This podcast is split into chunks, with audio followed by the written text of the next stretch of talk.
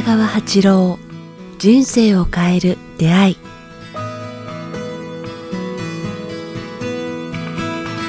こんにちは早川洋平です北川八郎人生を変えるでえー北川先生今日もよろしくお願いしますこんにちは北川です。よろしくお願いします。さあ、えー今日も最近本当に質問が多くてですね先週北海道だったんですけどなんかこれ面白いですね。北は北海道南は沖縄ってよく言いますけどこれ今日は本当にそうなんです、えー先週の北海道の方から、えー一本当ですね点今日は沖縄の、えー歯科医師の方から質問をいただいています。ありがとうございます。北川先生早川さんこんにちは。いつもポッドキャストの配信を楽しみにしています。沖縄県で歯科医師をしているものです。北川先生の支持者である奈良県の大親友誰ですかね？アーディさんだと思いまあすね。もう名前言っちゃいましたね。はいい。や、通称だあ、通称だから大丈夫ですか？知る人ぞ知る。はい。えー大親友に勧められて、ポッドキャストを聞き始めて、魅了されてしまい、過去のものから聞き直し、今では更新を楽しみにしています。嬉しいですね。えーお聞きしたいことが2点あります。えーまず先生のお話の中で光を送るという行為について何度も触れてきましたが色によってその特徴があるようです、ピンクは優しさ金色は強さはっきりと理解していないので先生が意識している光の色とその性質に教えてくださいということ。あの今おお伝えいたしたようにですねえ質問2ついただいてるんで今回2つに分けます、えー前編、今回はこの、えー光の質問を取り上げ、えー次回はもう一つの質問について、えーお聞きしたいと思います、ということで先生光久々ですね、最近あまり取り上げてなかったですよねですね。光っていうのはこうとても面白くて、はいあちょっとこう難しい話をしますね。はい。こう光っていうのはこう分けるとまあ虹のように七色になりますよね。うん、そうですね。なんか赤から始まってはい。緑ずっと始まって紫あ紫から 忘れましたけど、でそれぞれの色に色になりますよね。はい。でそれを混ぜると何になりますかね？黒白透明。迷ってます。透明 透明になるじゃないですか、はい。真っ白になる。真っ白をまたはい。分析するあそうと七色になるじゃないですか、はい。そうですね。うん。白光ですよね、はい。無属で確かに。日本語で言えば。確かに。だから白光と太陽の色っていうのは全てのエネルギーと全ての感情をこう含んでるんですよね。エネルギー感情もですか？そうです。だから冬のああれはやっぱなんか暖かいあれが多いとこうポカポカするし夏はそれは強すぎると暑かったりするしだから太陽を浴びると優しくなったり、ないと寂しくなったりするようにこう、うん。全ての感情もあれ入ってるんですよね。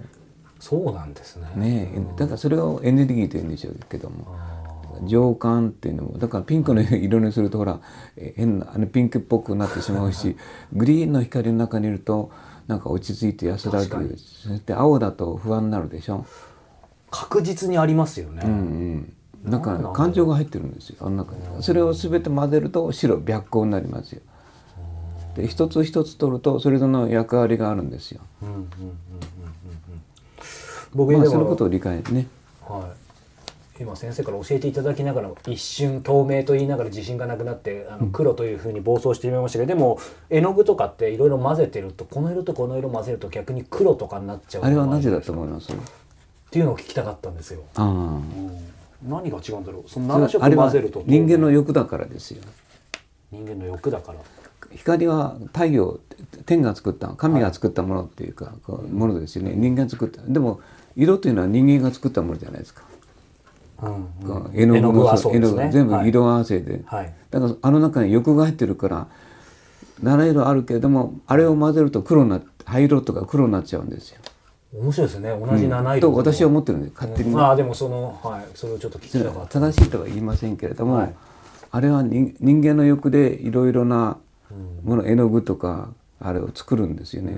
だからちょっとでも人間のそのえー保存したいとかなんとかいうこうきれいな色とかやるとあれは不思議なことに混ぜると黒になっちゃうんですよ。なんか明らかに何かありますね、まあ、さっきの黒も透明もですけどなんか心も一緒なんですよ。うん濁って全部持ち合わせると黒黒になっちゃうんですよ。うんだからよく腹黒いとか言うじゃないですか。ああそうですねつまりこう人間の欲って言いますかね欲が入るとそれはこう濁りを生じるんですよ、うん。と私は思うんですね。だから絵の具もそれを象徴してると思うんですね、だから天の光太陽の光っていうのは濁りがないんですね、もう全てのものに平等に光を与えてくれてますよね。人間だけじゃなくて地球上のもの宇宙のあれにも。そうですね。だからだ誰の特定のためのものではないですよね、でも絵の具は特定のものですよね。そうですね。人間だけですよね理解できるの確かにそうですね。面白いなあ。さあ、まあ、色の復習も兼ねて今先生にお伝えいただきましたけども、まあ、この方ねピンクは優しさ金色は強さだったりもありますけど改めてその色？先生、まあ、瞑想の時もねいろんな色の瞑想の話もされてますけど、なんかこれは先生なりにどういう理解で、うん、例えば金色？だったりなんかその何色の瞑想とかありますよね。根本的にその理解して理解してほしいのは色には心の何て言いますか濁りが入るって言いますかね、うん。入るとそれは黒黒やグレーになってしまう。はいはいはい。だからまあ言葉悪いんですけど政治家っていう言葉を使ってしまう。政治家はみんな悪いわけじゃないんですけどもそうまあそういう欲の強い人たちがあらゆるものを全て七色の色を全部持ちたいと思うとそれは濁ってしまうんですよ。あのお金もと地位も名誉も何もかも家もあ自分の子供も勢力もという思ってしまうとやっぱそれはこうすごい濁りの強い色になってしまう。はいと思うんですよね。で基本的に押さえてほしいのは、はい純粋性があると混ぜても白光になるということですよね。うんだからそこの違いをまず抑えないといけないなと思うんですね。もう一つの別なことで言えば今早川さんが言われた色は人間が作った色なんですよ。うんうんで私が言ってる色は神が作った色なんですよね。うんそこが全く違うってこ全く違うんですね。神のものはすごい純粋なんですね。で純粋っていうのは何かと言ったら特定の生物や特定のもののためにこううんあるのではなくて全ての者たちの生存のためにあるんですよね。だから美しくて透明なんですよ。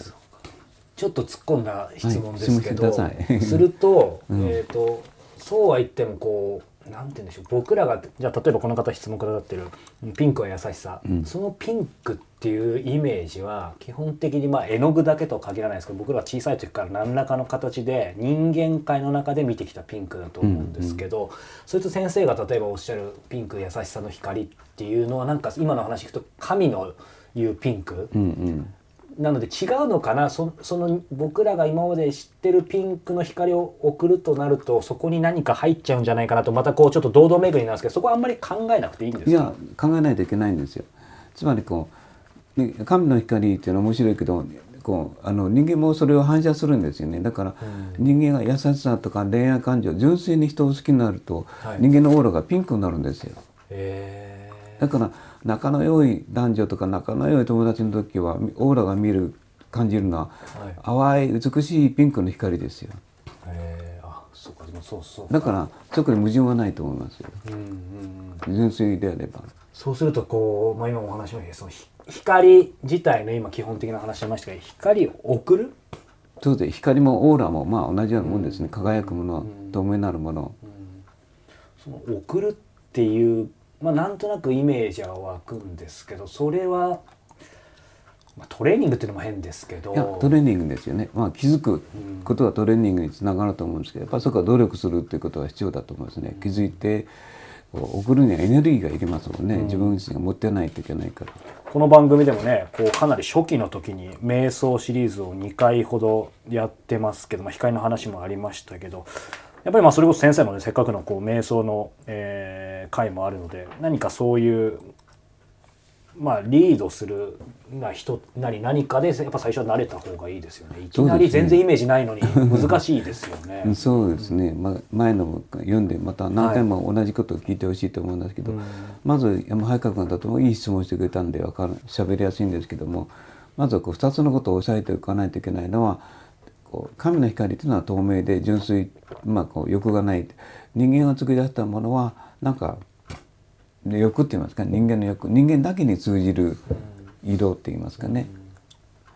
だからそれととの違うことでここの人に送る光はあ、はい。あれはそういうこう神の光っていう神がもたらしてくれた、地球にもたらしてくれた光を送るといいっていうの。絵の具を送るのではなくてね、うんそういう意味では、まあ、僕が定義するのはそれこそ恐れ多いですけど今先生おっしゃったようにその神の方の話送るうんうん方にの話としては色っていうより先生やっぱ光っておっしゃってるので、まあ、当然光にいろんな色あると思うんですけど、まあ、ちょっとだけその光も抑えないといけないと思うんですよ。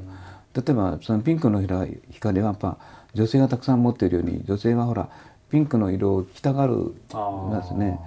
でやっぱ優しい女性はねなんとなくピンク色のこう淡い光を発してますよ雰囲気はそうですよね、んありますよね。なんかピンクというのはその優しさ思いやりうんから育てる愛情に通じるがあの白光の中に含まれてるんですよね。でグリーンというのはほら緑の中に行ったら森の中にと癒されるでしょ。空気も癒されはい感情も癒されますよねグリーンというのは。でも確かに先生が昔ピンク色の瞑想やった時もねそのお腹の中にいる時の体験を思い出しなさいって、うん。まあ、でも絶対ピンクでしょうね。うん。うん。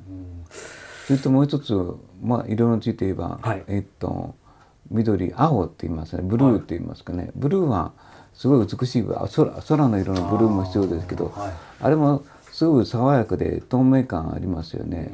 なんかブルーの光はこうクリアというか知的って言いますかね、理性的って言いますかね、はいだからブルーの光は神経にこう影響があるんですよ。イライラする神経に。へ。ー。あーでもそうか、うん、まあ、海も青いですしね。空も青いですしそうですね。やっぱ落ち着きますよね。落ち着きますよね。でもう一つは何色がありますかね。が主な赤。赤。はいはい。赤はやっぱ情熱ですもんね。燃えてきますよね燃えてきますよね。はい。だから赤も必要なんですよね。うん。だからあの白光太陽の光の中には七色があって、全部必要なんですよ。うんうん。人間にとっては。どれが優れてるとかいらないってことじゃないってそうこそうそうそう。とですね。だからまあ私たちは生きてる間に何かかける優しさが欠けたり、はい。情熱が欠けたり体力が欠けたり、うん。なんか落ち着きが欠けたりしますよね、はい。だからそれに応じてこの方にこう言いたいんですね。こう、うん。あの光を送るといいよ、うんその人に欠けてるものを右回りで送るといいよ、うんうん、はい、久々に光のお話を先生ありがとうございました。さあ、えーこの方からもう一つ質問いただいてますので、えーその質問に関してはまた次週お届けしたいと思います。えーこの番組では皆様からのご質問ご感想を募集しております。えー詳しくは北川八郎ホームページもしくはメールアドレス北川アットマークキクタス .jp 北川アットマーク KIQ アルファベットの QTAS.jp までお寄せください。さあそしてもう間もなくですね、えー来月6月8日土曜日には、えー北川先生の講演会名古屋で行われますそして同じく6月来月からは、えーいよいよ、えー満月の勉強会、えー新規がスタートします、えー東京福島山形3カ所でえ開講されますので、えーぜひ、え先生からの、ま、お話を直接聞くチャンスです。そして出会いもまたあると思いますのでぜひ、えお越しいただければと思います。すべ、全ての情報は北川先生のホームページに、えアップされていると思いますのでこちらもチェックしてみてください。ということで今日もお届けしました。北川先生ありがとうございました。ありがとうございました。